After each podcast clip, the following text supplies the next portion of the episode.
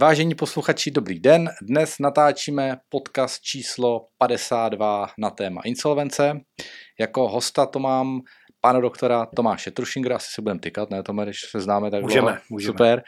A s Tomášem spolupracujeme v rámci advokacie 10 let, 11? Myslím si, že je to 10 let. 10 let. Tomáš je insolvenční správce, chodí nám hodně dotazů do mailu, lidi volají a tak dále na základě insolvenci, takže tady si vysvětlíme uh, od A do Z, co to je, prosím nějak lidsky, ať to všichni pochopíme bez co nejmí prostě správničinou. Uh, jestli tě můžu poprosit ještě, že bys na začátku řekl něco o sobě v rámci této činnosti. Dobře, jmenuji se Tomáš Trušinger. Insolvenci jako takové se věnuji od roku 2006. Nejdříve jsem působil na Krajském soudě v Brně na insolvenčním úseku. Pak jsme si s kolegou založili advokátní kancelář, kdy se věnujeme AKKT, přesně Kučera tak, Trušinger. AK pomlčka KT, Kučera Trušinger, kde se věnujeme eh, jednak samozřejmě advokátní činnosti, eh, děláme eh, hodně nemovitosti, děláme Hmm. obchodní právo, občanské právo a samozřejmě velkou tou agendou, kterou děláme, kterou spravujeme jako insolvenční správci prostřednictvím právě společnosti AK pomlčka KT Insolvence VOS je právě agenda insolvenčního správce, čili věnujeme se jak osobním bankrotům, tak eh, konkur- konkurzům právnických osob. Uh-huh, uh-huh. A zároveň máte teda vlastně certifikaci pro Remax a jste vlastně certifikovaní Přesně advokáti tak. pro, pro jako Přesně- úschovy přesně Remax. Tak, přesně tak to je. OK, tak to asi do úvodu teda a, v podstatě vše. A, jdeme na to, takže teď bude přísný střih. Nelusklo to?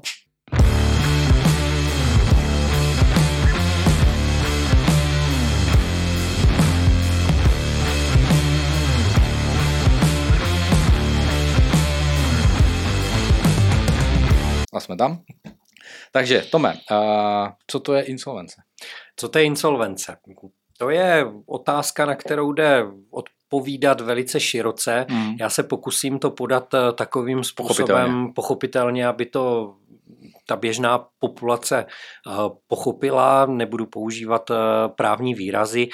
Jako insolvence si před- představme jakýsi proces, který má určité pravidla, určité Mhm. v podstatě parametry a jeho účelem je narovnání právních vztahů, čili těch, eh, těch vztahů mezi eh, dlužníkem, čili Mhm, nějakou osobou, ať už je Mhm. to právnická nebo fyzická osoba, mhm, která dluží, a jeho, jeho věřiteli. mhm, mhm. Uh, Ta insolvence jako taková, jak jsem řekl, má svá pravidla, která jsou velmi, velmi přísná. To řešení té insolvence se liší taky podle toho, kdo podstatě je ten dlužník, Mhm. jaký proces se v podstatě pro řešení té jeho špatné finanční uh, situace, situace zvolí. Mhm. Takže znovu zopakuji, insolvence je jakýsi proces, který má za úkol narovnat vztahy mezi věřitelem a jeho dlužník, pardon, mezi dlužníkem a jeho věřitelem. Jak je to možné, že u nás v České republice máme tolik uh, dlužníků? Že jsme Je- v tom jedni z rekordmanů vlastně v Evropě, co jsem si všimnul. Jsme jedni z rekordmanů, ono je to v podstatě dáno, dáno jednak eh, jakousi náturou lidí a je to samozřejmě dáno i historicky tím, tím Mhm. jak to bylo. Už nejsme v divokých de- 90. Jasně. letech, ale v- v těch eh, prvních, eh, řekl bych, deseti letech toho 20. století se nám tu trošku rozmohl takový... v 21. podstatě- století. Pardon, 21. století se nám rozbohl tady takový eh, v podstatě jakoby celkem neutěšený biznis, kdy eh, v podstatě jakoby věřitelé nebyly ještě dány pravidla v podstatě úvěrových smluv, nebyl tu zákon o spotřebitelském úvěru, Jo, jo. čili věřitelé si nějakým způsobem, řeknu někdy uměle, někdy samozřejmě oprávněně, navyšovali své pohledávky a lidi se dostávali do celkem neřešitelné situace. Jo? Proto taky v roce eh, 2007 nabyl účinnosti nový insolvenční zákon, který Mhm, do mhm. toho eh, českého jakoby insolvenčního prostředí, eh, kromě konkurzu zavedl právě i jiné způsoby řešení, řešení úpadku, takzvané nelikvidační, které měly eh, v podstatě jakoby lidem pomoct eh, v té jejich situaci jako takové. Mhm. Čili byl to nějaký, nějaký zlatý časy lichvářů v podstatě a Byly to zlaté časy lichvářů, ono samozřejmě ta doba uh, někam nějakým způsobem uh, postoupila. Ono vždycky samozřejmě najít tu spravedlnost mezi dlužníkem a věřitelem rozumím, rozumím. Je, je dost složité. Ono v podstatě i ve své praxi já můžu říct, že jsou různý, různé druhy dlužníků. Jsou opravdu dlužníci, kteří se do toho dostanou z vlastní hlouposti. Jsou dlužníci, kteří se dost, do toho dostanou ne z hlouposti, ale z jakési nevědomosti. Neznalosti. Neznalosti, přesně tak. Jsou dlužníci, kteří zneužívají v mhm. podstatě ten daný systém a jsou dlužníci i v podstatě, který to jakoby na začátku nemysleli zlé, ale prostě se jim to celé, celé vymknulo z rukou, protože hmm. ten život je opravdu rozmanitý. Člověk jasně, může dlouhodobě onemocnět. Jo, jo. Člověk může přijít o zaměstnání, Hodně teda nešťastné jsou eh, případy těch starších lidí, kteří hmm. v životě neměli v podstatě žádnou půjčku, ale jejich děti se naopak dostali do problému jo, jo, jo, jo, a je to o tom, že chtějí v podstatě nějakým způsobem pomoct svým dětem řešit té, tu situaci, ať už zastaví tu nemovitost nebo zastaví své nemovitosti v tom jakoby horším hmm. případě, hmm. nebo v tom lepším si v podstatě na sebe naberou různé, různé úvěry, hmm. protože hmm. u nich jako u důchodců je stabilní příjem, takže že každá ta mm-hmm. finanční situace při prověřování bonity dlužníka jim ty finanční prostředky půjčí a pak se dostanou v podstatě do těch, mm-hmm. do těch problémů, ve kterých jsou. Tím fenoménem dnešní doby je samozřejmě ten covid, který tu strukturu těch dlužníků krapet pozměnil, uh-huh. hodně jakoby firem skončilo právě v důsledku toho, že byly zavřené provo- provozy a uh-huh. samozřejmě ani ty energie a zvyšující se sazby hypotečních úvěrů v podstatě lidem, lidem nepomohly. Ale není zas, my jsme mysleli spíše, že to bude jako velký boom z hlediska jakoby nových, nových případů, ale zatím zatím je to takový jako klidnější, ale uvidíme, mm, možná je to jenom mm, takový klid, klid před bouří, ale to všechno ukáže v podstatě budoucnost, jak to všechno bude. OK, rozumím. A teďka se tě zeptám, uh, jako úplně neznalý člověk, kdybys mě to měl vysvětlit, jakože vůbec nevím, o co go, uh, jaký je rozdíl mezi exekucí a insolvencí? Ten rozdíl je celkem markantní, jak jsem řekl, insolvence je jakési řízení, eh, které má své určité pravidla, stejně tak exekuce je jakési mm. řízení, eh, které má své pravidla. Asi ten nejzákladnější problém je v takzvané pluralitě věřitelů, mm. čili množství věřitelů. Mm. Jo, zatímco v exekučním řízení je vždycky většinou teda jakoby jeden, jeden věřitel a jeden dlužník. Mm-hmm. Říká se jim oprávněný, to je ten věřitel a povinný, to je mm-hmm. ten mhm. dlužník. Mm-hmm. V insolvenčním řízení je právě naplněna ta mnohost věřitelů, mm-hmm. čili těch věřitelů je tam víc.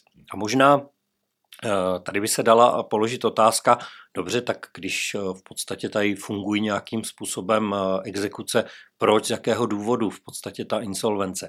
Tam je jeden zásadní rozdíl mm-hmm. v rámci uspokojování těch věřitelů.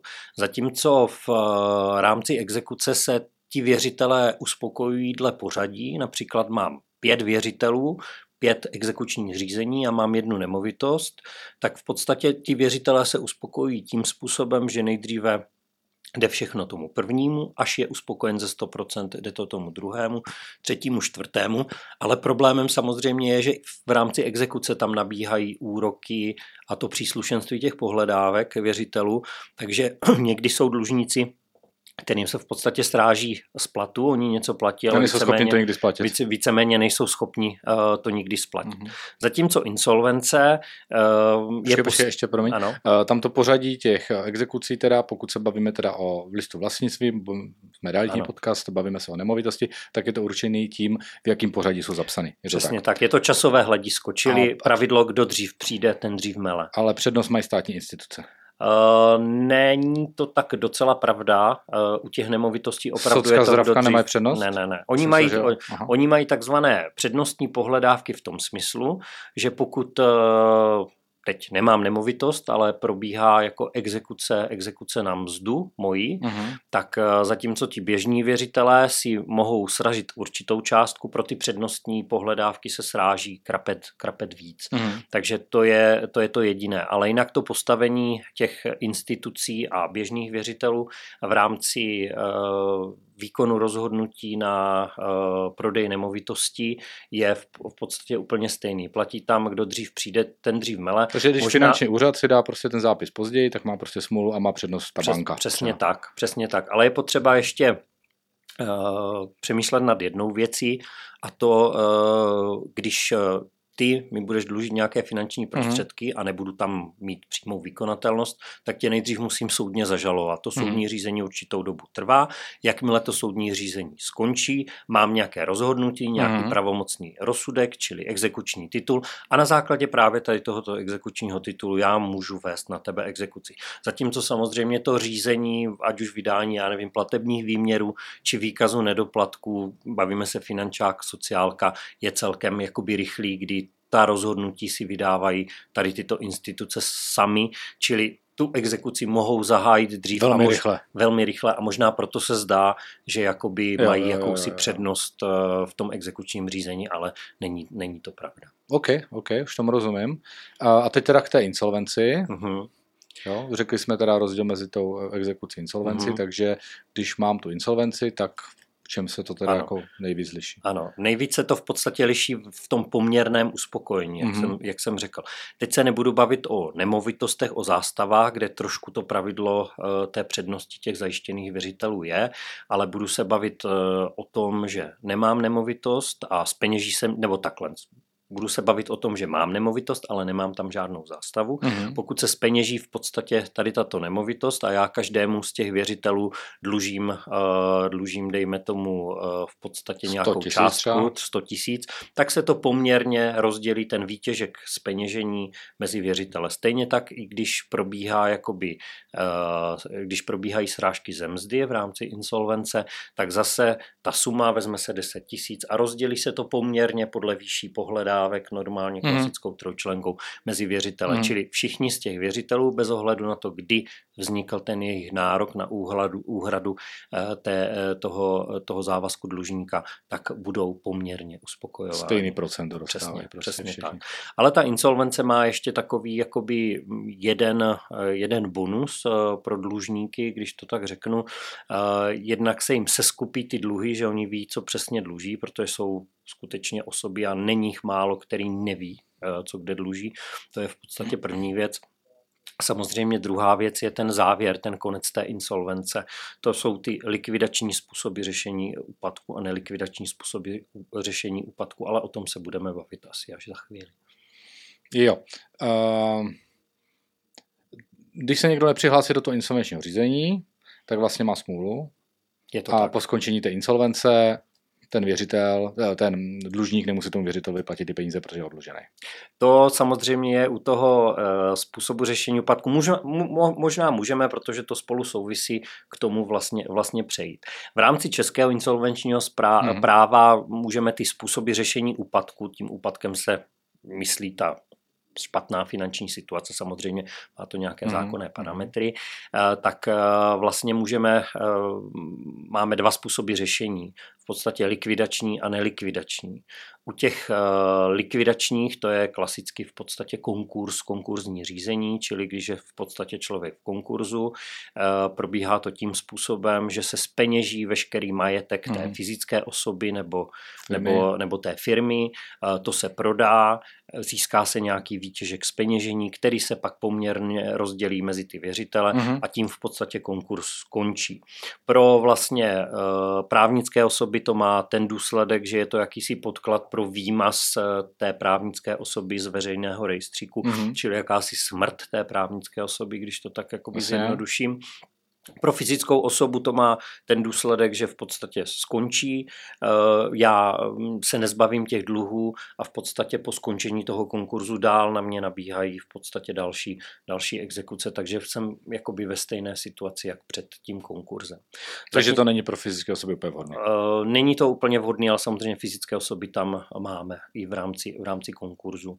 Ať už jsou to ti neúspěšní z toho oddlužení, nebo ať už jsou to osoby, které v podstatě vůbec na to kašlou, ale věřitel se chce nějakým způsobem aspoň uspokojit, mm-hmm. uh, tak proto je zvolena jakoby forma a forma řešení konkurzu. Okay, takže se vhodný pro firmu, protože tím si vymažu z obchodního rejstříku a zavřu prostě biznis a, a zdár. Přesně, přesně tak, jo. A zase ty konkurzy máme takzvané pod, poctivé, někdy v uh, dlužnické, že si sám dlužník v podstatě řekne, hele, já už to nedávám, nezvládám, nevím, jakým způsobem to mám řešit. Všechno mám v pořádku, mám v pořádku účetnictví, uh, mám v pořádku veškeré doklady, ale prostě finančně už, už to nedávám, nezvládám, podávám si v podstatě návrh uh, soude, uh, pošli to moje SROčko do konkurzu mm. a mhm. dej tam osobu insolvenčního správce, protože já už, já už nemůžu dál, nevím, nevím v podstatě, jak to řešit. Mm. Uh, pak jsou v podstatě taky tady ty dlužnické návrhy, ale tam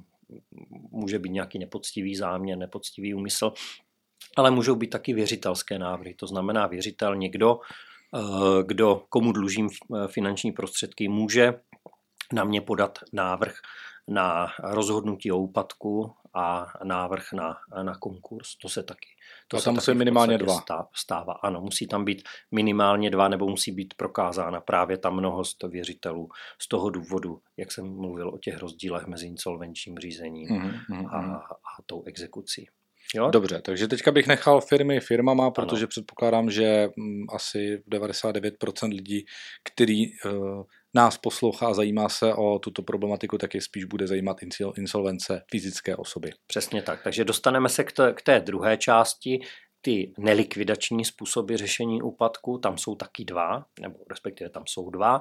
Je to jednak to oddlužení, kterému se pak později budeme eh, věnovat a jenom okrajově okrajově nakousnu takzvanou reorganizaci. Ta reorganizace je samozřejmě vhodná pro firmy, pro většinou velké jakoby podniky, které se dostanou, dostanou do tady těchto problémů a tam ty způsoby řešení pak je to dost složitý, řeší se to přes reorganizační plán, nějaký plán v podstatě Asi ozdravení, závody. ozdravení té firmy. Jsou to většinou velké, velké, velké závody, které tady tímto mechanismem, mechanismem prochází.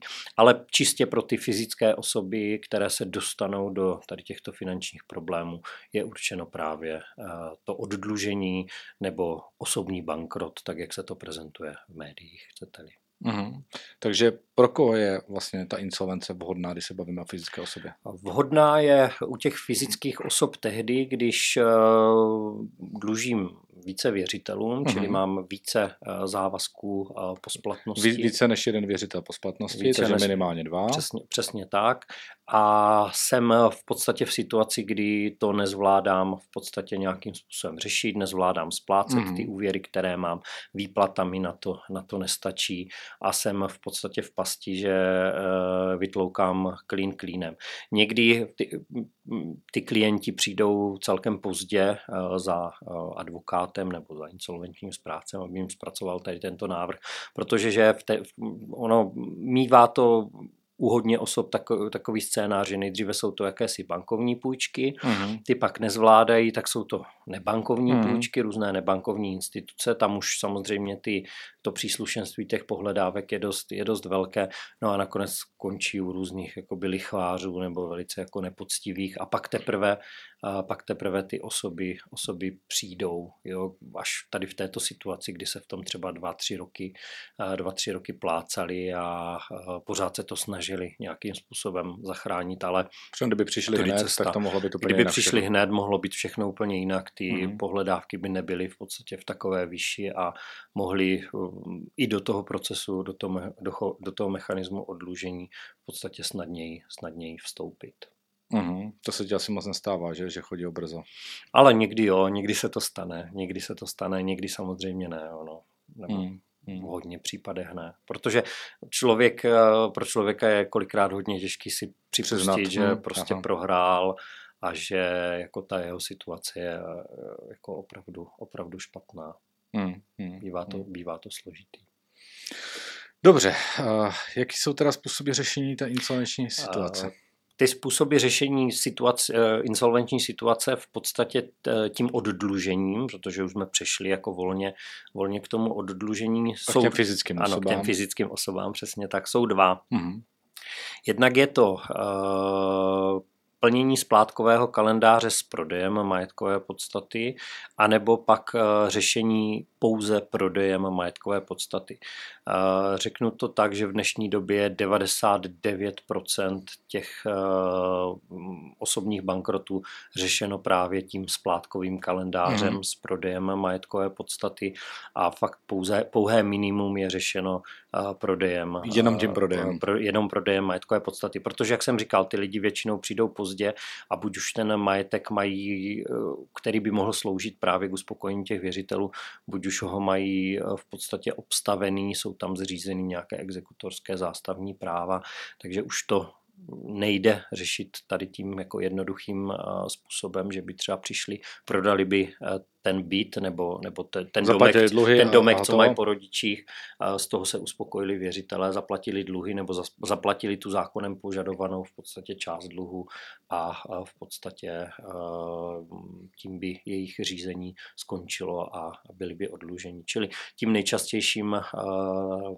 způsobem řešení je právě, já o tom budu mluvit jako o splátkovém kalendáři, je ten splátkový kalendář. V podstatě ten mechanismus toho splátkování, nebudu, vynechám jako majetek nebo prodeje majetku a budu se věnovat jenom eh, tomu splátkování jako takovému.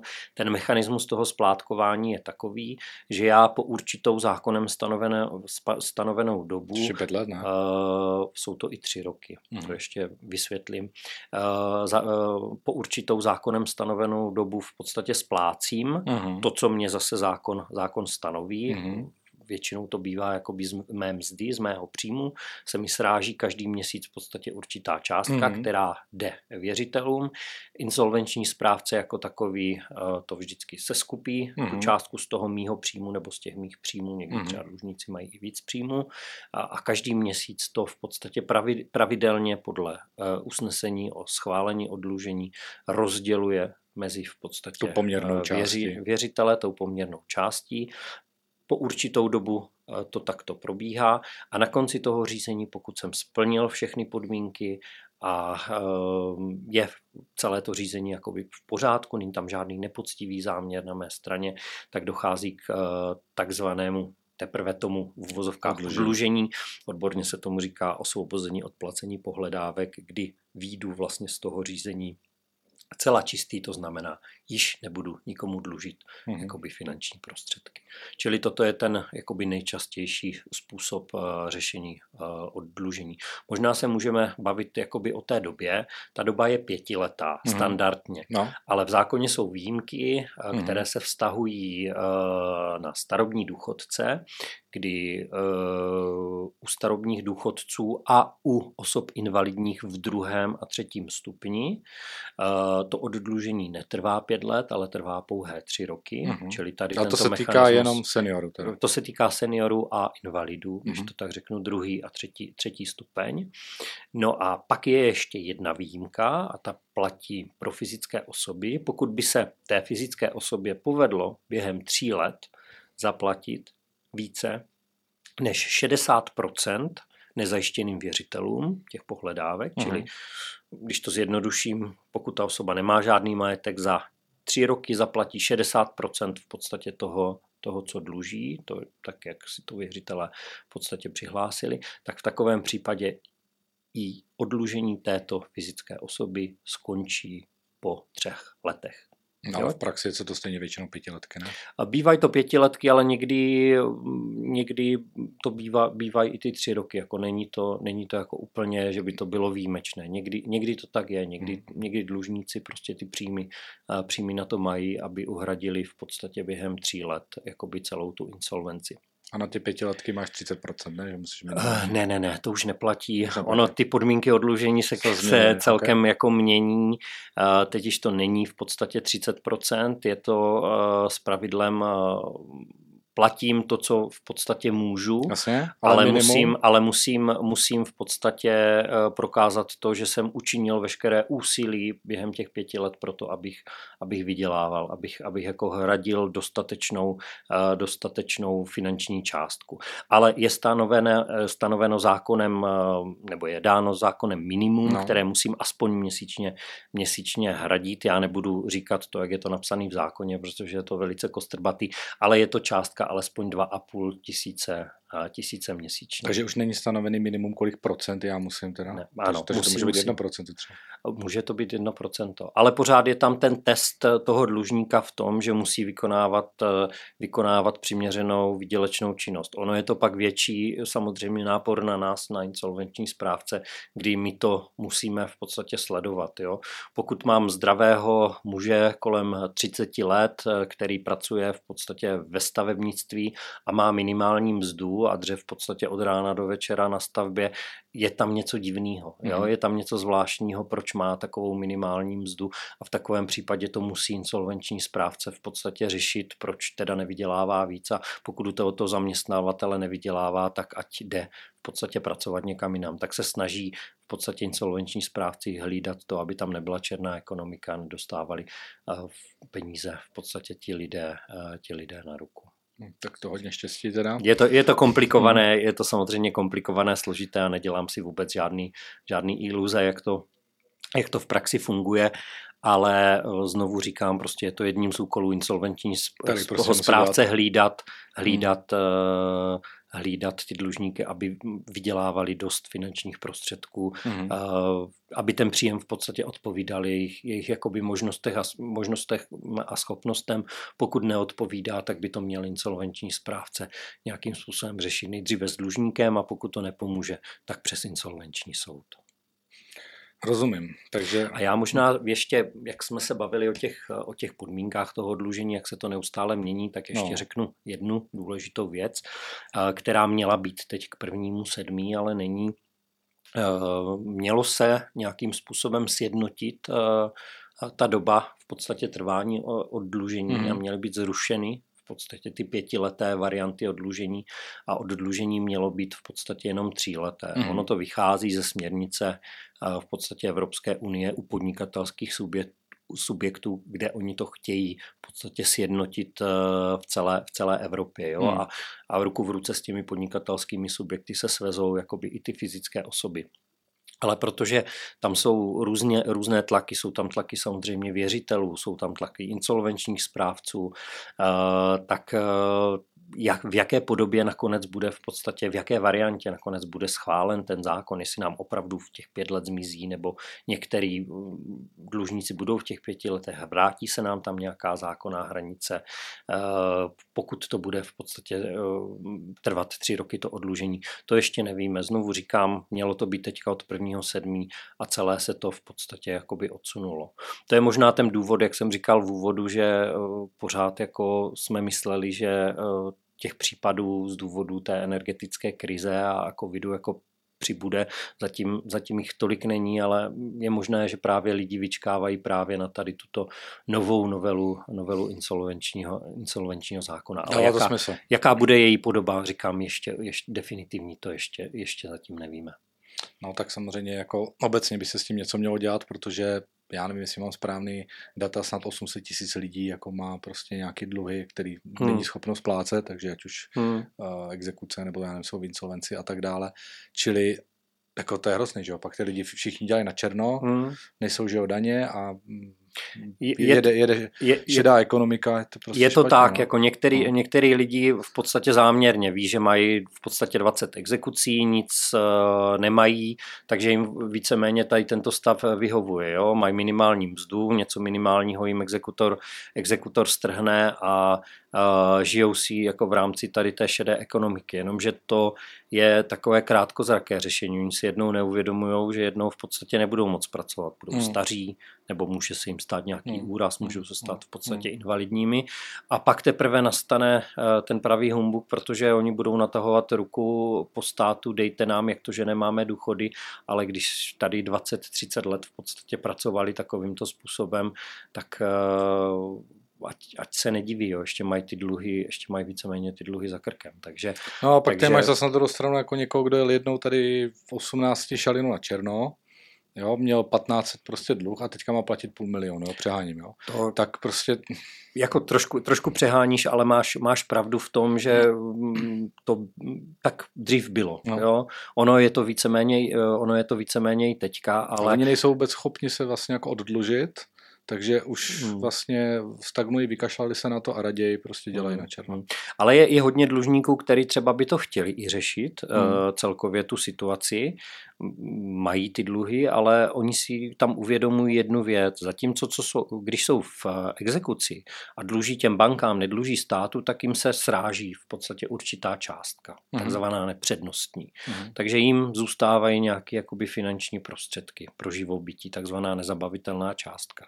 Ale zatímco, když by šli do toho mechanismu insolvence, tak by se jim z, těch jeho, z jejich příjmů sráželo krapet víc. Tam se sráží jako pro přednostní pohledávky, čili o něco víc. Tam samozřejmě záleží, kolik ten člověk vydělává, nemůžu říct, jaká je to, jaká je to cifra, a to hodně lidí taky limituje v tom, že si říkají, hele, tak já půjdu do ty insolvence ale mě zůstane méně peněz, no tak to nechci, tak jako jo, jo, jo. mě ta exekuce víceméně jako nepři, nepřekáží to, že jednou za dva roky tady na mě zabuší exekutor, no tak to nějakým způsobem zvládnu. Čili toto je taky další, další věc, proč těch uh, x tisíců lidí, jak nejde do toho odlužení. Mluvil, nejde do toho odlužení, protože ta exekuce jim zase tak nevadí a ví, že, uh, ví, že jim zůstane jakoby víc peněz. Jo, ale už si neuvědomují to, že kdyby šli do toho mechanismu té insolvence, vydrželi těch, to těch pět let, opravdu se zakousli, tak pak vydou v podstatě úplně čistí a oddlužení. Hmm, hmm. A už se potom by řekl, i ty lidi jako zpátky do toho nevrací do těch dluhů, když už je tam se prošli těm odlužením, protože to pro ně byla taková životní lekce, tak.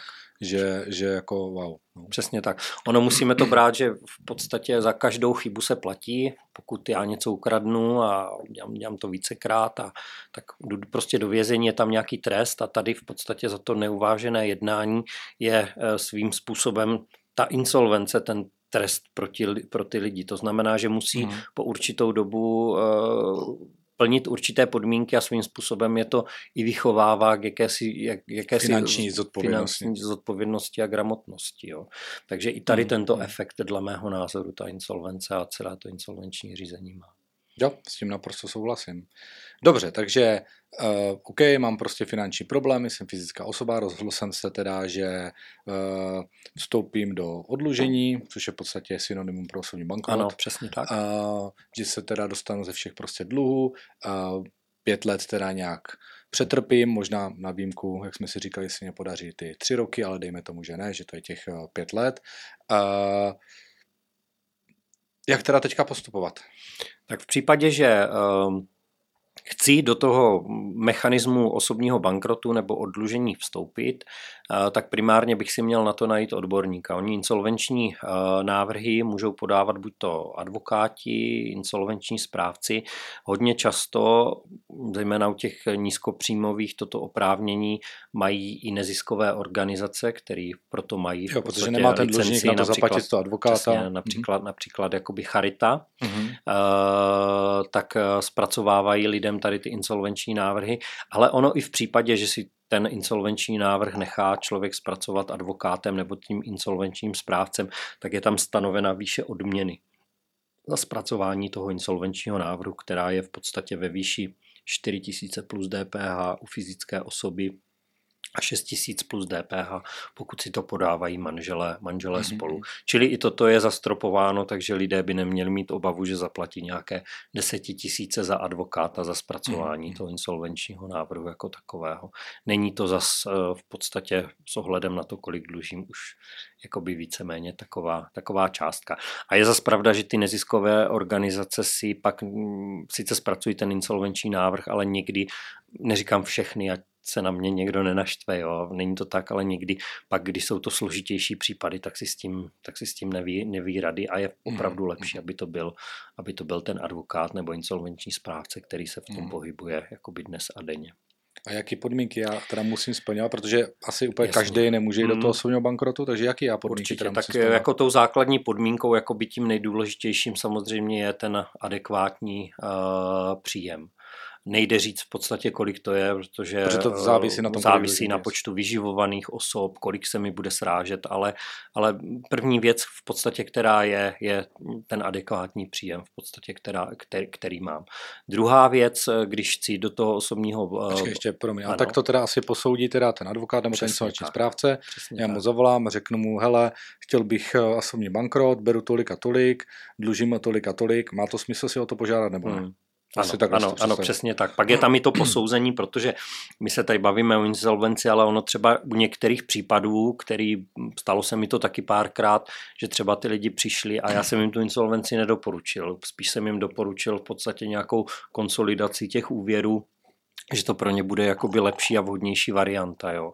Takže to se, taky, to, se, to se taky může stát. Takže celkově eh, to insolvenční poradenství zahrnuje i tady toto. Jo. Posouzení jakoby vhodnosti, vhodnosti toho insolvenčního řízení pro tu danou osobu, ale mm-hmm. jak z 95% se to řeší právě tady tou, tady tou jakoby insolvenční, insolvenční formou. Jo. Mm-hmm. Čili uh, Přijde, zatím, přijde člověk za tím odborníkem, musí donést v podstatě listiny, pracovní smlouvu, eh, výplatnice mm-hmm. za, rok, eh, za rok zpětně.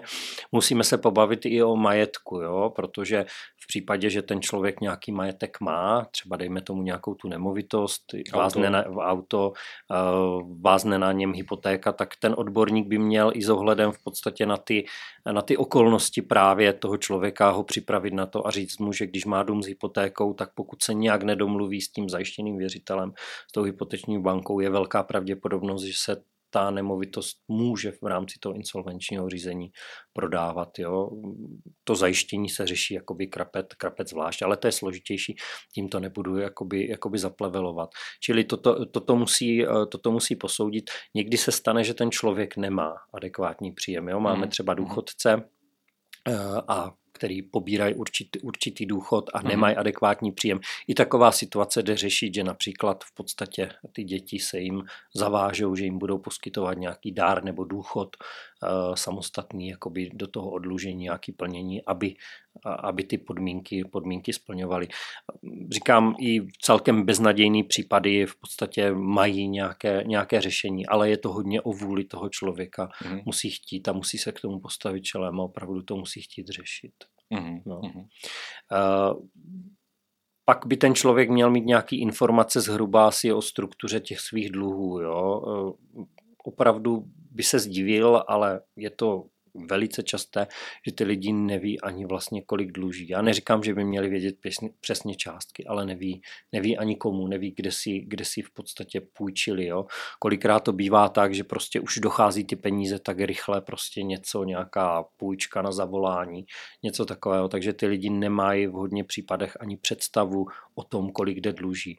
A to oddlužení je pro ně přínosem i v tom smyslu, že si udělá jakýsi pořádek. To znamená, že budou přesně vědět, kolik dluží, budou přesně vědět v podstatě, v podstatě ty věřitele.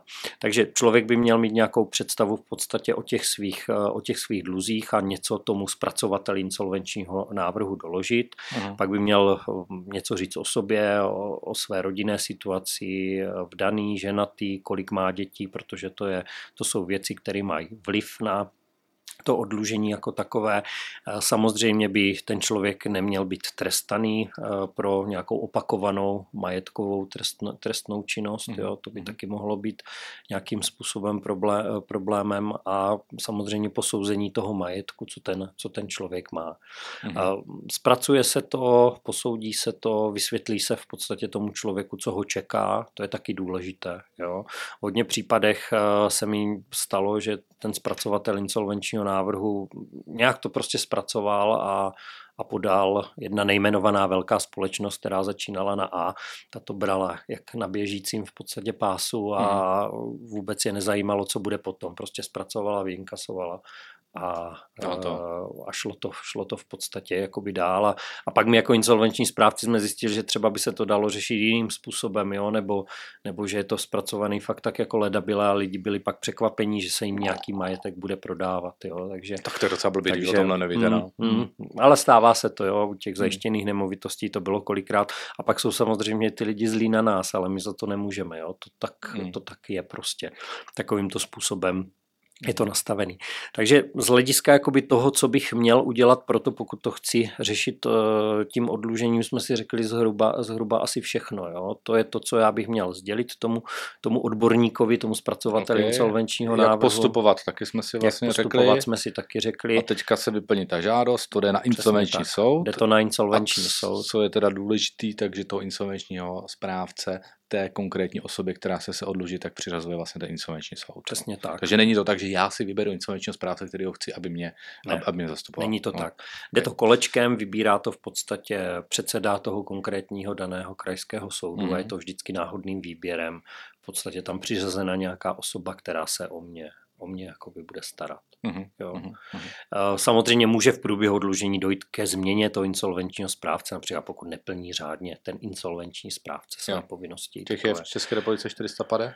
Zhruba tak. A ono se to číslo, číslo mění v podstatě každý, každý měsíc. Ale není, není jich zase tolik. Oni celkem zpřísnili ty podmínky pro vstup do mm, toho, pokud chci dělat insolvenčního správce. Zejména v tom smyslu, že jsou tam velice přísné zkoušky a náročné. Mm-hmm. Jo, takže proto těch insolvenčních správců jakoby není tolik. No je vás moc, málo, akorát? Mm, já bych řekl, že za současné situace je nás akorát, klidně by nás mohlo být i míň.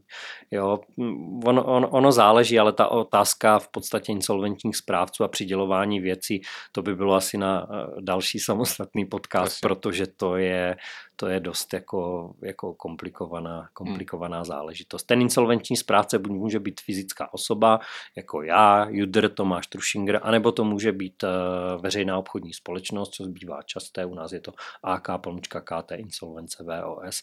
To je ta osoba insolvenčního správce, ale i v případě té VOS je nějaký insolvenční správce, který, nebo nějaký pracovník, hmm. který se o vás v průběhu té insolvence, když to řeknu tak v vozovkách, stará. Mm-hmm. Dobře, takže uh, asi splňuji podmínky, ano. vyplnil jsem teda ano. žádost, že jo, teďka uh, ten advokát, uh, správce, neziskovka to pošle teda na insolvenční soud a čeká se na to, jestli ten insolvenční soud teda jako rozhodne, ano. jestli mám nárok na to odložení ano. nebo nemám. Ano. Jak dlouho to trvá? Záleží samozřejmě senát, senát od senátu. Jsou někdy soudci nároční, že chtějí opravdu doložit každou, když to řeknu tak v uvozovkách, hloupost. Jsou soudci, kteří jsou rychlí, takže záleží, ale z pravidla do měsíce, do měsíce a půl bych měl mít, do měsíce, do měsíce a půl bych měl mít, eh, pokud to bude všechno v pořádku, bych měl mít to rozhodnutí o hmm. úpadku v ruce, kde bude stanoveno teda, že jsem v úpadku, bude stanoveno, že se mi povoluje oddlužení uh-huh. a bude tam stanovena osoba insolvenčního správce. Uh-huh. Ta osoba insolvenčního správce by mě pak měla skontaktovat uh-huh. a je jakési mezidobí mezi povolením a schválením oddlužení, v rámci kterého se právě do insolvenčního řízení přihlašují uh-huh. věřitelé, uh-huh. čili ty subjekty, kterým dlužím finanční prostředky. Takže mají nějaký čas na to se tam přihlásit? Přesně tak, eh, mají nějaký čas, který je stanoven právě rozhodnutím o úpadku se tam přihlásit, bývá to dva měsíce z pravidla, přihlásí se do insolvenčního řízení jako takového. Takže ten insolvenční správce ten insol... neobepíše ty věřitele. Neobepisuje, to je, všechno je zveřejněno na stránkách isir.justice.cz. Takže on, je... když ten eh, věřitel jako o tom neví a nepřihlásí se, tak má smlouvu. To je problém. Jo, bývá to, bývá to Ti někdy... velci si to hlídají asi všichni, že jo? Tak, to mají velcí, velcí, software, velcí, že jo? Velcí si to hlídají. Mm-hmm. A bývá právě někdy problém u těch uh, u toho, že třeba po dvou letech přijde soused, že sousedovi vlastně půjčil 50 tisíc a vůbec nevěděl o tom, že je jakoby v insolvenci. Bohužel má smůlu, jo. je tam dána hmm. publicita veřejného rejstříku, kdy insolvenční hmm. rejstřík je veřejným rejstříkem. Každý na těch stránkách se tam může uh, do něho podívat, ale samozřejmě ty banky, ti velký hráči mají různé sledovací systémy, státní instituce, takže pokud ten člověk vstoupí do insolvence, tak o tom to ví hned. No. Jasně, mají na to nakoupený software, hmm. který jim vždycky podle rodného čísla hnedka vyhodí. že jo? tak. Přesně tak. Že prostě uh, se něco děje, takže v tom zákonném termínu dodají, uh, co mají. OK, no, ještě povídej. Já jenom dopovím, insolvenční správce teda seskupí ty přihlášené pohledávky, které jsou v podstatě na Mhm. soudě, přeskoumá je, odstraní případně jejich vady, pak si domluví jakoby jednání s dlužníkem, kde probere v podstatě ty přihlášené pohledávky. Probere s ním celkovou jakoby tu situaci, může navštívit i obydlí dlužníka, podívat se tam, jestli dlužník náhodou něco v podstatě nezatajuje, neskrývá. A pokud to bude všechno v pořádku, tak insolvenční správce zpracuje takové speciální formuláře, které pošle na soud, soud je zase v podstatě přeskoumá, posoudí a pokud je všechno v pořádku, dojde k takzvanému schválení oddlužení, což je ten definitivní jakoby glade, že jsem v oddlužení a je tam stanovena v podstatě ta doba uh, splácení, jsou tam uvedení věřitele, jsou tam uvedení uh, ty procenta a je tam uveden datum, od kdy mi běží ten splátkový kalendář, čili od kdy běží ta doba pěti či tří let. Takže to jde vlastně dvakrát přes soud a mm, může se teda stát, že ten dlužník jako lže, neřekne o všech Mhm. věřitelích a najednou Mhm. se tam objeví prostě nějaká velká ryba a, na základě toho ten soud vlastně potom, když to má znova přeskoumat, potom jsou, jsou všechny ty dokumenty, tak může říct, ale já to stejně jako, já to prostě neschvaluji. Mhm. Je to tak. Zase ten mechanismus, to české insolvenční právo je celkem jako komplikované. Ten mechanismus může být jakoby na straně soudu, který řekne ne ani tak, že by dlužník už dneska neuvedl všechny věřitele, spíš je to, že se přijde na nějaké třeba podvodné jednání, že někde pracuje, dejme tomu na černo, Jo, co neřekl jo, jakoby jo, insolvenčnímu správci, nebo těch důvodů, těch důvodů tam může být víc, nebo mm, skutečně jako nesplňuje ty příjmové podmínky pro Mhm. to, aby vůbec do toho odlužení, odlužení jako takového, takového šel, a nebo i věřitelé tam můžou podávat v podstatě námitky do toho řízení stran jako nepoctivého záměru dlužníka, s ale prostě pokud se, nesouhlasí. přesně, Mhm. pokud se stane, že něco je tam jako špatně, když to řeknu tak jako zjednodušeně, tak insolvenční soud buď to, to insolvenční řízení zastaví, to znamená řekne, hele, končíme, odlužení nebude pokračovat a mm, zase se rozjede to kolečko těch exekucí a pokud má dlužník dostatečný majetek, tak rozhodne o způsobu řešení jeho úpadku konkurzem. To znamená, tak jak jsme se bavili, to znamená tím likvidačním způsobem, ale v případě, že je zjištěn ten nepoctivý záměr, tak se taky může stát, že pět let po skončení takového řízení ten dlužník bude mít zabouchlé dveře do eh, oddlužení, to znamená, nebude si moci, moci jakoby o to oddlužení znova požádat. Takže to Takže je v tam zájmu celkem toho jako dlužníka, přísně. aby mm, Přesně jako všechny informace čestně a správně. Přesně tak. Přesně Hmm. tak. A zejména, aby pak i v průběhu oddlužení se choval tak, jak se v Tak to už se dostáváme k ty další otázce, teda co musí ten dlužník teda plnit pro to, aby prošel. Což Přesně je teda tak. asi to, že Hmm. bude pracovat, že jo? Ano, zá, tou základní povinností je eh, mít ten dostatečný příjem. To znamená mít dostatečný příjem pro to, abych pracoval. Samozřejmě v průběhu toho odlužení se může stát, že člověk, dejme tomu, já nevím, přijde o práci nebo cokoliv takového se, se může stát. Eh, Vždycky je důležité, a já to říkám těm svým ovečkám, vemte telefon, zavolejte insolvenčnímu správci a řešte to s ním. Jo? Může se stát, že přijde od práci insolvenčního správce, insolvenční správce ho bude instruovat, ať si hledá práci, dokládá to, že se opravdu snaží si najít práci. Hol tam bude nějaký výpadek, který se pak jakoby, uh, jakoby doplatí. Čili um, ten výkon té výdělečné činnosti je eh, velice důležitý. Je velmi důležité také to, aby dlužník na sebe nebral žádné nové dluhy, žádné, Tak to mu nevznikaly žádné, žádné nové závazky. No, divil by se, ale může se to stát, jo, že právě půjdu za sousedem, že nemám Jo, a půjčím jo. si, půjčím si od něho. Samozřejmě instituce si to hlídají, ale eh, některým těm lichvářům je to víceméně, víceméně jedno, jo, protože ví, že pak mají určité neprávní mechanismy, jak ty peníze z těch, z těch lidí dostanou. Čili nesmím dělat žádné nové dluhy, ale tím se myslí i to, že eh, třeba ty aktuální závazky, které mě vznikají, já nevím, platím nájemné, takže nájemné musím řádně hradit, musím řádně hradit poplatky za telefon, poplatky za popelnice, pokud eh, udělám nějaký dopravní přestupek, pokud tu musím v podstatě Mhm. zaplatit. Čili tím musím řádně hradit své závazky, se nemyslí jenom to, že si půjdu znovu někam půjčit, Rozumím. ale myslí se tím i to, že budu v podstatě, že se k tomu postavím čelem a budu hradit i to, co mi, co mi jako víceméně vzniká aktuálně, závazky. Pak tou další povinností je, musím být nějak eh, jakoby k dispozici tomu insolvenčnímu správci, čili musím mu oznamovat veškeré změny, které u mé osoby nastaly, pokud se, já nevím, rozvedu, přestěhují, změní se mé kontaktní údaje, cokoliv takového, tak eh, by měl ten dlužník hlásit insolvenčnímu správci. Neměl by dělat takzvaně mrtvého brouka, nebrat telefony. Jasně, jasně, Někdy jasně. i toto se, i toto se to, v té naší v podstatě práci, věřím, práci to, stává. No takže je tam důležitá, je tam důležitá ta komunikace. Takovou tou aktivní povinností dlužníka je, že by měl vždycky eh, každého půl roku 15. března, 15. září předkládat přehled svých příjmů, jo, aby tam byla právě ta kontrola zpětná, aby se insolvenční správce mohl podívat, jaké byl, jaký byl ten jeho výdělkový potenciál v tom předchozím, předchozím období.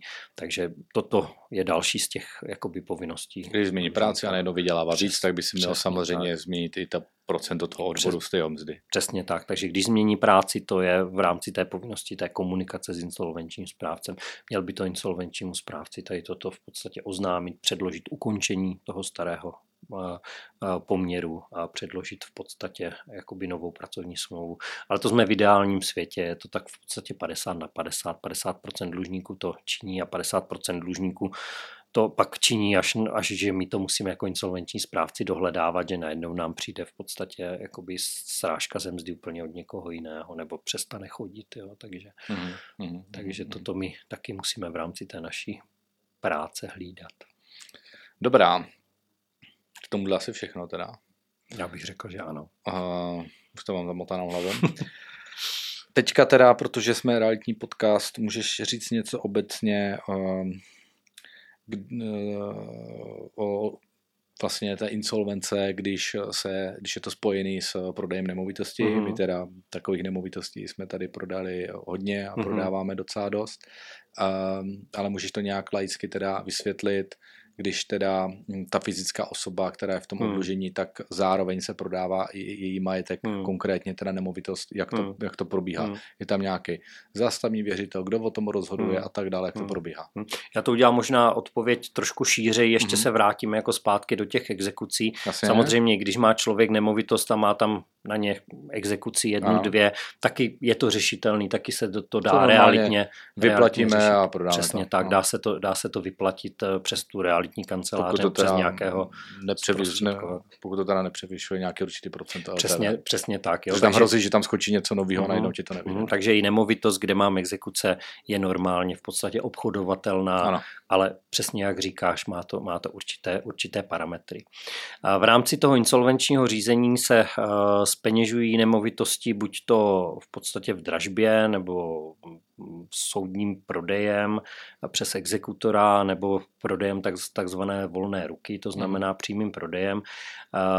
Velice často toto závisí na rozhodnutí zajištěného věřitele, protože... To je ten, co to má zástavu. Přesně tak, ve velkém množství případů ti dlužníci, když už jsou v tom insolvenčním řízení, tak mají zástavu na té nemovitosti. Mm. Bývá to zajištěný věřitel. Nejčastěji banka. Nejčastěji banka, který udílí insolvenčnímu správci pokyny ke speněžení, například řekne, tuto nemovitost speněžují přes tady tohoto vydražitele tímto způsobem ve veřejné dražbě a udílí jakoby víceméně, víceméně ty pokyny jako takové. Ale vždycky, ať už je to prodej v dražbě, ať už je to prodej z volné ruky, ať už je to na základě pokynu zajištěného věřitele nebo na základě v podstatě jakoby povolení prodeje soudu, vždycky v té insolvenci je nutná veřejnost nabízení tady těchto nemovitostí a samozřejmě dosažení co nejvyššího uspokojení. Aby to nekoupil, pro, ne, nekoupil prostě kamarád, že za polovinu ceny, Přesně tak. tak vždycky se to musí prostě Přesně nabízet tak. ta nemovitost. Přesně tak. A nejčastější teda je prodej dražbou?